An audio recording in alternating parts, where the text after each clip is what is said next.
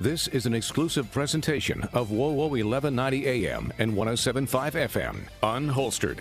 Welcome back. It is time for Unholstered. Hopefully, you are having a fantastic weekend. My name is Kayla Blakeslee. I host a local media show here in Fort Wayne, Indiana during the week. And on the weekends, I host Unholstered alongside my co host, Sophia. Good morning, everyone. My name is Sophia Rosales Scatena. I'm a captain with the Fort Wayne Police Department. Welcome back to the show. You know, I always like to remind people what the show is all about, which this show is about the local media, aka teaming up with our local police department, aka you to share and tell all of the stories uh, about law enforcement that don't often get told. But I'm certainly hoping by now, because we've been doing this show for well over a year, but that people people know what Unholstered's about. Yes. Um, they, if they don't, they should know what Unholstered's about. If this is your first time tuning in, you can always download the Unholstered podcast anywhere you can download a podcast. And Sophia, I'm just going to jump right to it.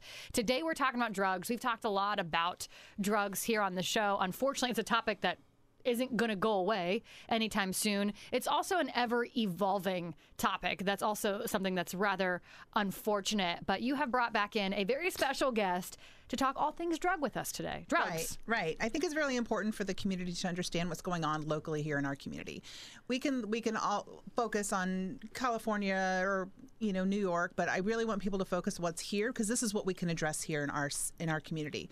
And I want to also stress the importance of parents to understand what's going on because this is affecting our children and we really need to listen and understand what is going on here that we can help our kids and our young adults um, because this actual problem is really a huge problem between the 18 and 45 year old population so if we can get some information, gain some knowledge, and have those conversations, I think we can we can curb a lot of this stuff going on. But I brought back a special guest, and I'll let him introduce himself. Hi, my name is uh, Detective Sergeant Mark Gerardot with the Fort Wayne Police Department, and I am with the Vice Narcotics Unit. Hence why he's the one here talking about drugs with us today. But Sophia, you also brought up a really good point, just how important it is for parents overall to be well informed because I feel like we hear, and I'm sure Mark, you can attest to this too, we hear so often, well, it's not going to be my kid. It's not going to happen to my kid. And whether or not your child actively uses drugs on purpose, a lot of what we're talking about, kiddos don't even know things that they're consuming contain certain drugs. And that's why I think it's so important. Just I just really want to hammer that home today, Sophia, what you said, that parents know what's happening locally right right here in our community. Yeah, never think it's not going to be your kid. Yeah. Um, that's the worst thing you can think of. And have these conversations. I mean, sit around the family dinner table and just have a conversation with your child. Know what's going on in their life because a lot of this thing is precipitated by mental health issues. Mm-hmm. And you probably don't even know your kid is suffering from depression, anxiety. And then they seek these pills outside because someone says, oh, I take this, I have depression, and I take this. Here, have one. Or and then when it works, then they go and try to find it somewhere else and it's not what they thought it was. So, Mark, what are we seeing here in, in town? So, you bring up a good point, and uh, a lot of what I try to do when I go out, I do a lot of s- speeches on opiates, and I end up with a lot of adults and sometimes kids. And uh, what I tell the parents is, is actually we're we see this fentanyl problem all the way down into like sixth graders.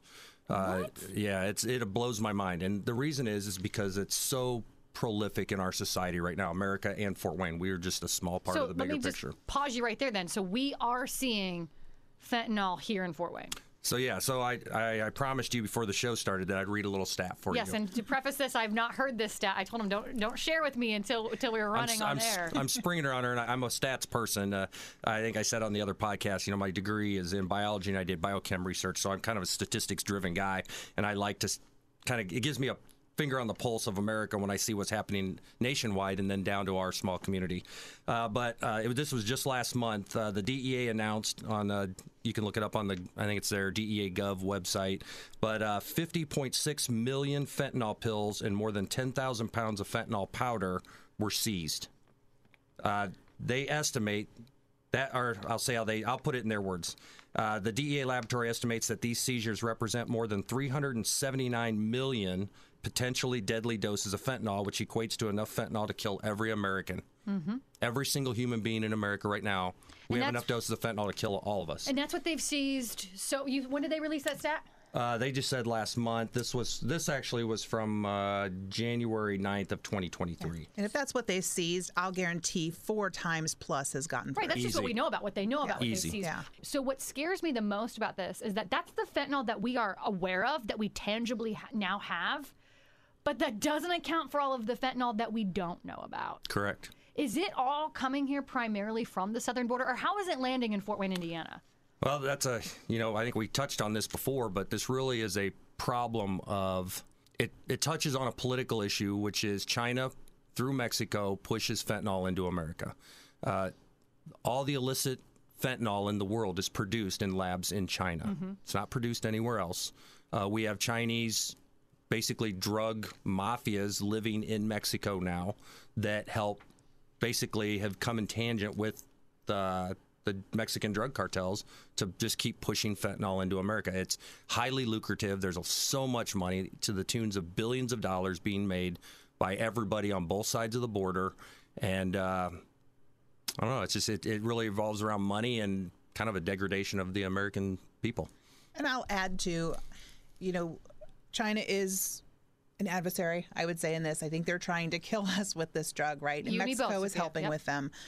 But conversely, we have to look at ourselves. We're the consumer. Why are we consuming so much of this or trying to consume so much of this and trying to suppress? This really is a mental health issue in, in America, and we really need to start addressing these things so that we don't seek these alternative methods to suppress feelings and emotions that we're having. So I think we really need to take a hard look at ourselves and why we're the, such the biggest consumer of drugs, I think, in the world, honestly. We are. Um, be- between you know, marijuana and heroin, cocaine, you know, fentanyl, any kind of opioid. Why are we doing this? So here's what I want to do, just so we can kind of pare back some of this. I feel like I know Mark, you and I, and probably Sophia, could go down this China rabbit hole. But I also know that takes us into the land of politics, and we try to remain Try to remain Yes. neutral. neutral here on Unholster. Which, if you listen to my radio program, yeah, you, you know where I stand on a lot of things. And me too, but- um, but so I kind of I want to just like leave China alone today. As much as I agree with you, Sophie, I do. I completely agree with you. But I and I'm but so I'm with you, focusing on the mental health, how these drugs get here. We kind of know that, but when they come to Fort Wayne, Indiana, what I want to know is how these. You said down to sixth grade. That that is staggering to me.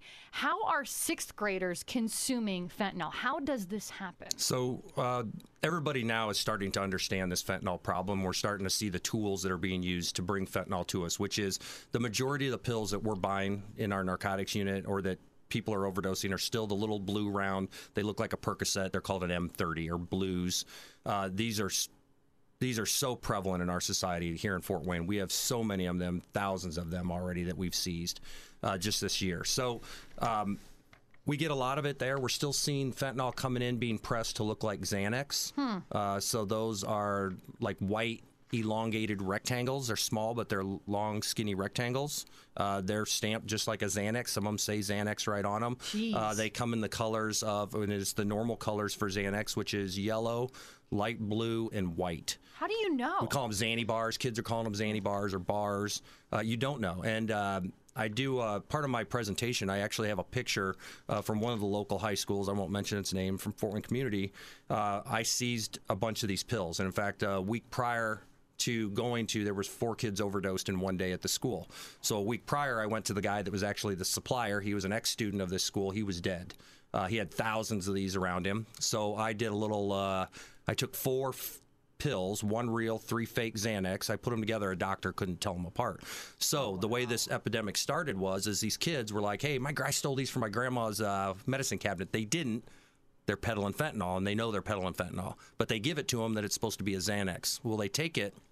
And uh, I have a good friend. I don't know. I don't know if he's been on the show or not. Nate Moellering. Oh, yeah. Oh, yeah. Uh, He's been. Nate's awesome. Him and I are great friends. wonderful, yeah. we're great friends. And one of the things he did teach me, and it was from his own personal experience as a child, is a lot of these kids, and I probably experienced it, maybe we all experienced it, that we kind of feel like this, maybe we don't always belong, or we kind of feel like an outsider, and we don't always feel normal like when we're kids because we don't know where we fit into the whole picture. And then to Sophia's, this mental health issue, these drugs are so prevalent, but if you take a fentanyl, all of a sudden you feel normal. That's what he said. That was one of the biggest hooks just, for Nate just kiddos seeking pure normalcy and acceptance. just yeah, it, it makes them feel like they can fit in. Probably like people who socially drink and they're like, okay, I'm, you know, they're a wallflower till they get a tequila in them, and then next thing you know, they're everybody's buddy, right? It's it's kind of the same concept. So we are now seeing fentanyl in absolutely everything, and this is what I wanted to do on the show today, which is uh, we're finding marijuana that we take from people has fentanyl in it. Cocaine is making a huge resurgence in Fort Wayne. I have some theories on why that is. Yeah, cocaine's getting big right now. Like it's this that and methamphetamine are my second. They're about tied for second right now that I'm bu- that we're buying as a unit. So is it so fentanyl first, then cocaine and meth. Yeah, crack cocaine and what I was powder cocaine both. So we're getting both of them. Um, but it's like our, it's, we're just basically having a renewal. So when I first came on in 2004 as an undercover uh, detective in narcotics, that's what I bought all the time. I bought crack cocaine. Every day I'd go out and I'd go on the streets and I'd buy 20, 40, 80 dollars worth of crack cocaine and we'd do buy bust all day. Uh, it kind of went away for a while. It g- got way down, reduced. Now it's back to the bars. The bars are getting really heavy into it again with the powder, the crack in my, you know, kind of the other neighborhoods that are like that were involved in crack quite a bit, like southeast, southwest. Uh, had had a lot of problems with it. And now it's coming back. It's showing its why? head again. Do we know why it's coming back, or we have this? I, I have theories that the people that we put away on narcotics cases 15 years ago are all getting out of jail. And that's what they know. They're kind of old school. It was kind of, it's interesting. Uh, methamphetamine used to be a big problem, remember, with all the meth labs, right? Mm-hmm. Super dangerous, all the chemicals. And then the Mexicans came in and they were like, hey, we'll make meth cheap. It absolutely, between that and our roles for, uh, you have to show your ID to buy pseudoephedrine, which is a key ingredient. Right. It's one of the main ingredients to make meth. You can't make it without it. Uh, between that and the Mexicans' cheap meth, we almost we've eradicated. We don't even see meth labs anymore, which is great that we don't have meth labs anymore because they're horrible for everybody. Dangerous. Uh, dangerous, uh, and the kids that are involved in the houses breathing the fumes, it's horrible for their health. But that got eradicated. Well, we put a bunch of those people in jail with our meth lab team. Uh, cir- circa five, eight years later, all of a sudden these meth cooks started getting out of jail, and we had a short pop up of it where we started seeing labs I mean, it makes sense. and then It's it all went sense, and then it went away again. So everything in life is cyclical. So are drugs and narcotics. Now. Uh, one of the things that always bothers me is, is the fact that we're not only seeing the pills, but we're seeing a lot of the powder and fentanyl too. Uh, and interestingly enough, as we're talking about cocaine, uh, we're finding fentanyl in cocaine. And now we have one more drug that they've added to the fentanyl, which is called xylazine. Not heard of this one. Yeah, and xylazine is uh, it's a mess. Uh, xylazine's being added. It's basically like an analgesic that they use for like pain relief for like horses, zebras, whatever. Well, now here's the kicker to it, though, Kayla. This is the biggest problem with it. When they add it to the fentanyl, it actually works against Narcan. Wow. It reduces the effectiveness of, of Narcan. So if I overdose on fentanyl and somebody comes and Narcans me and it's full of xylazine as well, it's either not going to work or it's going to be real hard. I'm going to have to keep giving Narcan, and hopefully we can overcome the xylazine. So is this also being trafficked in through our southern border, the xylazine? I don't this- know where xylazine's Okay. coming from, but it is ending up in all the fentanyl. And it, so these these drug dealers. Let's go ahead and take this this uh, case here at a local high school. You've got this this kid who's no longer in high school. I'm assuming he's graduated, selling these bars or M30s or whatever it is. Does he actively know that he is selling fentanyl to these kiddos, or is he also grabbing them from his grandma, thinking they're No, truly no. Percocets or Xan- okay? So the M30s, the interesting thing about M30s is, unless there's some weird cache of them hidden away in a wall somewhere, they're not even made. The pharmaceutical companies stopped making the the, the M30s. So anytime you see an M30 pill, those are fentanyl. I can about 100%, well, 99% guarantee they're not from grandma's cabinet. Those are fentanyl pills. That is just the shape and the color that they decided to make them. Mexico turns them out by the billions. So that's what we're seeing the most of. But we are seeing some of the other ones. We we had a few of the colored ones come through, the Skittles looking ones, but they were M30s as well. They still said M30 on them. They just were different colors. And then, but the Xanny bars and the uh, and the M30s are the biggest way we're seeing fentanyl because it's easy to transport them, carry them, and use them. And this is the biggest reason why I've, I've repeatedly said on the show if you are not getting a prescription from a doctor, and parents, if you're you see pills in your kid's room and you know they're not from you, you didn't hand them to them, they didn't go to the doctor and get them, they are going to be, I'll guarantee, fentanyl. Yeah. And do not touch them with your bare hand. Take some plastic bags, call us, we'll come collect it. That's it. Uh, we're not going to make an arrest. we'll Hold probably up. talk you to your child. You can't child. even touch him with your bare hand. I Why? wouldn't, because you never know. So here's part of the thing with fentanyl. So fentanyl can be absorbed through your skin. So if your hands are like hot and sweaty, you know your pores are opened up. Uh, if you held powdered fentanyl in your hand, you'd overdose. And somebody like us who don't use opiates, uh, it'd stop. You get enough of it to absorb through your skin, it'd stop your heart. Probably in about five to ten minutes. So, okay, this is really off topic, and I'm going to botch the details, but there was this story a couple of weeks ago about this baby who oh, OD'd from fentanyl staying at an Airbnb. I Oh, saw that. Okay, so you know what story I'm mm-hmm, talking yeah. about.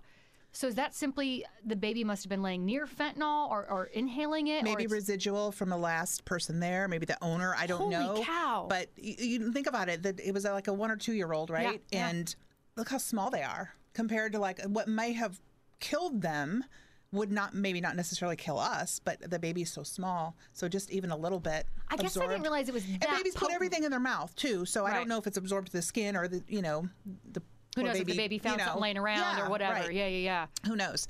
Yeah, Um, really, we've had and we've had some young children here, like that you'd call a baby. Oh, usually they're like usually they're like between one and four.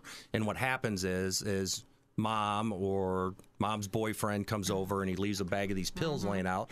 Well, they're they are pretty. They're like a they're almost like a robin egg shell blue, and they look like little like candy, they look like yeah. little candies, and kids eat them. And in one house we had a one year old, and I think it was a three year old, and I think one died, and we saved the other one. I think the baby got saved, and I think the three year old might have died. I could, don't quote me on that, but I knew they were pretty young, like under the age of four, and I know one of them was a one year old. They both ate them, and uh, so that's how we get young children. They are ingesting them, thinking they're candy. You know, this takes me back to my college days. Um, I did used to every now and then. I'm fully confessing, didn't have a prescription for Adderall, but when you had to pull all nighters and I'm staying up for finals, it was really common to oh hey can I have some of your Adderall to your college roommate or a friend down the hall. Guilty, been there, done that. But man, I'm looking back and thinking just even how dangerous that could have potentially been. Again, back then, I don't think. it was- hopefully back then not Yeah. not that dangerous. yeah. But now it still happens though. This Correct. is the what a great biggest thing. scenario. Even a college kid who fully aware fentanyl's around, blah blah blah. Oh, And hey, still doing it. Janine, Sophia, my college roommate, can I pop a couple of your Adderall to stay awake to study for this final? Yeah, It's just that easy. And you know, when you go into the the real world of jobs, Mm-hmm. just doing kind of that stuff will kind of cut you off for some jobs you may want in the future. Because Mm-hmm. you think about it, you're right there, senior year, junior year. Some of these jobs, you know, you can't have used drugs for a certain period of time for a year, a couple years, and now you're just cutting that off by doing that. I didn't even think of that either. And you will, they will find out. Yeah. I mean, they're- don't think that they're not going to find out because there's someone, there's, there's always snakes in your grass. For sure. So someone's going to tell. Back- back but, to- Yeah, it's just so prevalent now in the college, and we're seeing the college kids, this is what they're doing, and they're ODing. Well, that's what I say. So back to college. I mean, obviously we're we're hearing how it's circulating around high school, dare I say, even middle schools, but obviously the same thing we are seeing in colleges too.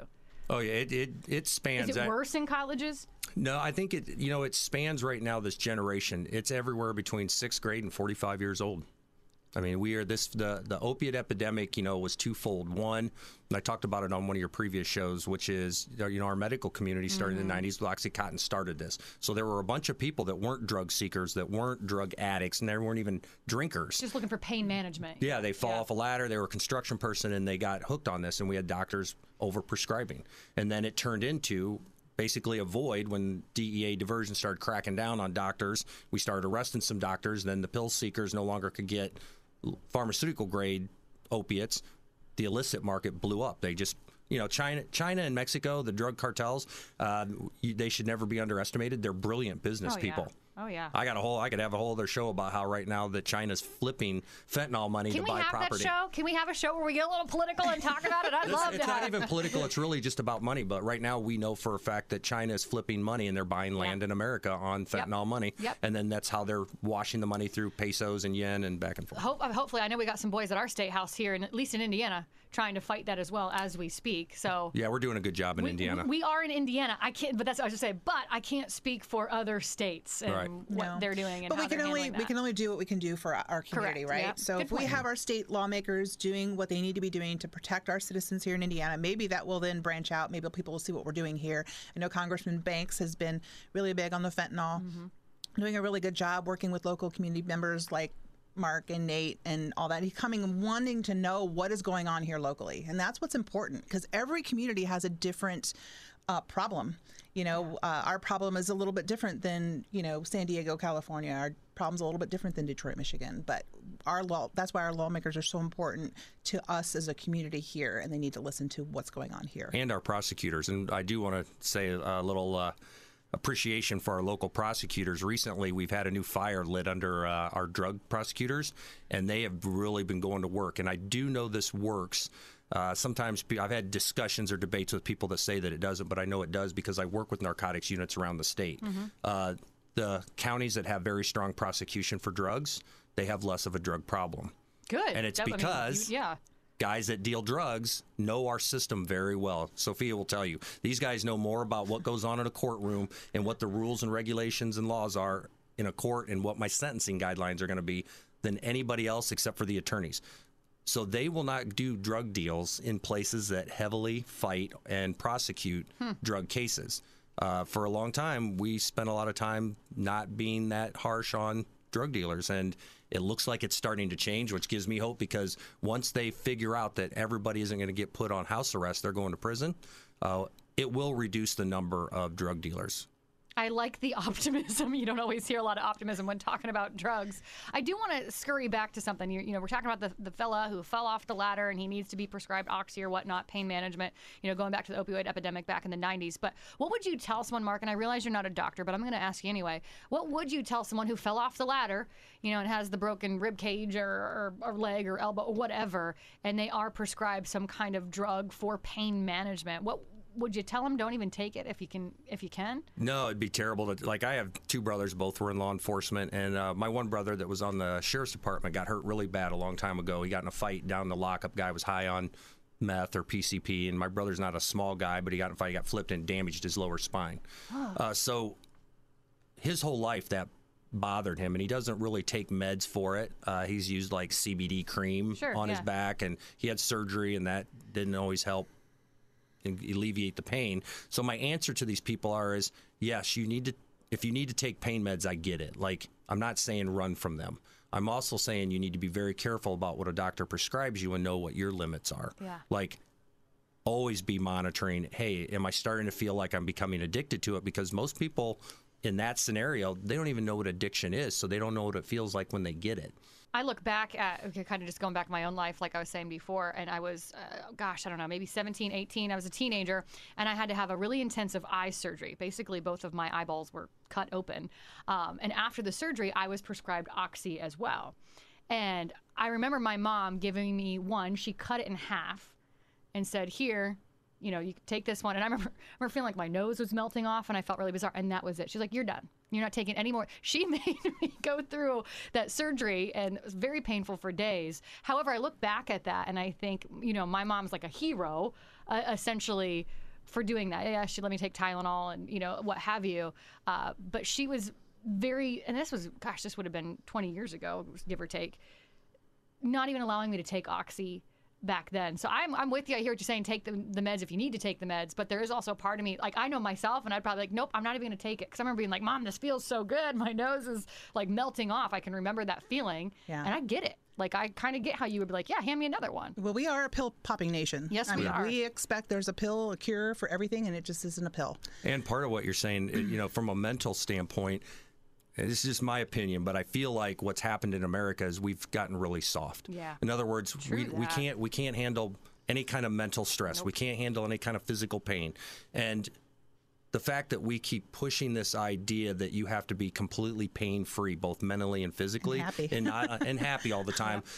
I mean, I'm not picking on this. I'm not picking on this group, but uh, I can say a lot of my wife's friends are on some kind of drug, especially when they came out of having a child, like postpartum. Yep. They were prescribed all these medications during their pregnancy. They're prescribed all these medications. We don't even know what these medications are doing to the unborn baby because we know they do get through the placenta. So that could be part of the problem. Why are, are we creating drug addicts in the womb? We don't know yet. That's such. I, I love that topic. I wish we could have someone on about something like that. I'm very fascinated by that because Mark. Uh, so I had my daughter about two and a half years ago. She'll be three in June. But I was pre- prescribed so many things under the sun that I'd never even heard of. And I truly am a, a firm believer in like what you eat, what you consume, what you put on your skin and your hair has a big role in your your your physical and mental well-being. And so there was a lot of it I didn't even take. My husband was even like, "Are you sure? You're crazy. The doctors say X, Y, and Z." Um, but when I don't even know the side effects and how it's going to impact me, and my doctor can't intelligently communicate that to me either, that's when I do have a problem. So I've like made it my life mission. I've been educating myself thoroughly on a lot of that, and I think that's a just everything that we take and consume is so toxic. Some of these drugs that we're prescribed also so toxic. We don't know long term impacts, especially to a fetus. You know, Correct. it's it's actually Or quite even to ourselves. or to ourselves. I mean, you know, they do all these studies, but really how long? We don't know. 20 years down the road, 25 years down the road. then you call that number one eight happen? hundred. Oops! If this happened to you twenty years ago, give us a call. Um, yeah, I remember being in the hospital after my car wreck, and you know all the drugs that I'm on to fight you know blood clots and all that stuff. They're all on the screen. Hey, if you're taking this, call. right, that's what I'm saying. That's that's real life. That's yeah, real life. but you know, as I go back to it, it's okay to be unhappy. yes, It's okay to feel a little ha- bit of pain. in your little pinky. It's okay for it to be sore. we It- need, like Mark said, I, I feel too. We've gotten really soft. We've lost our ability to be resilient Mm-hmm. and come back and fight through things and know that everything is going to be okay. And sometimes I think as parents, we do this to our kids by solving every problem that they have Mm-hmm. instead of letting them work it out.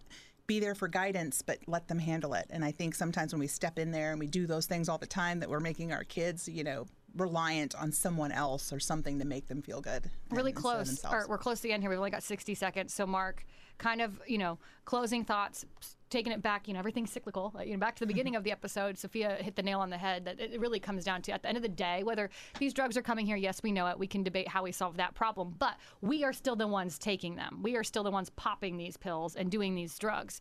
Um, I agree with Sophia that it's really probably pairs down to a mental health issue. But what were kind of your closing thoughts on that really being the main culprit?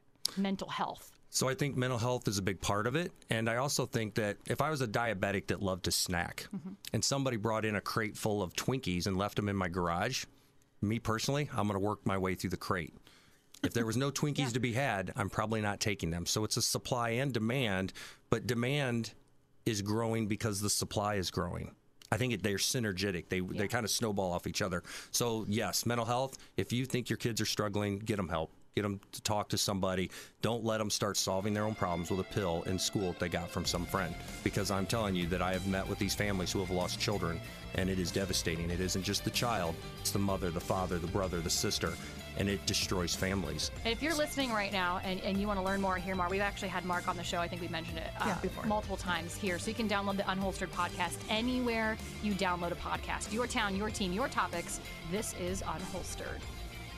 Thanks for listening to Unholstered. Be sure to subscribe to us on Spotify, Apple, or wherever you listen. And remember, you can listen every Saturday morning at 10:30 on WoWo 1190 and 1075 FM.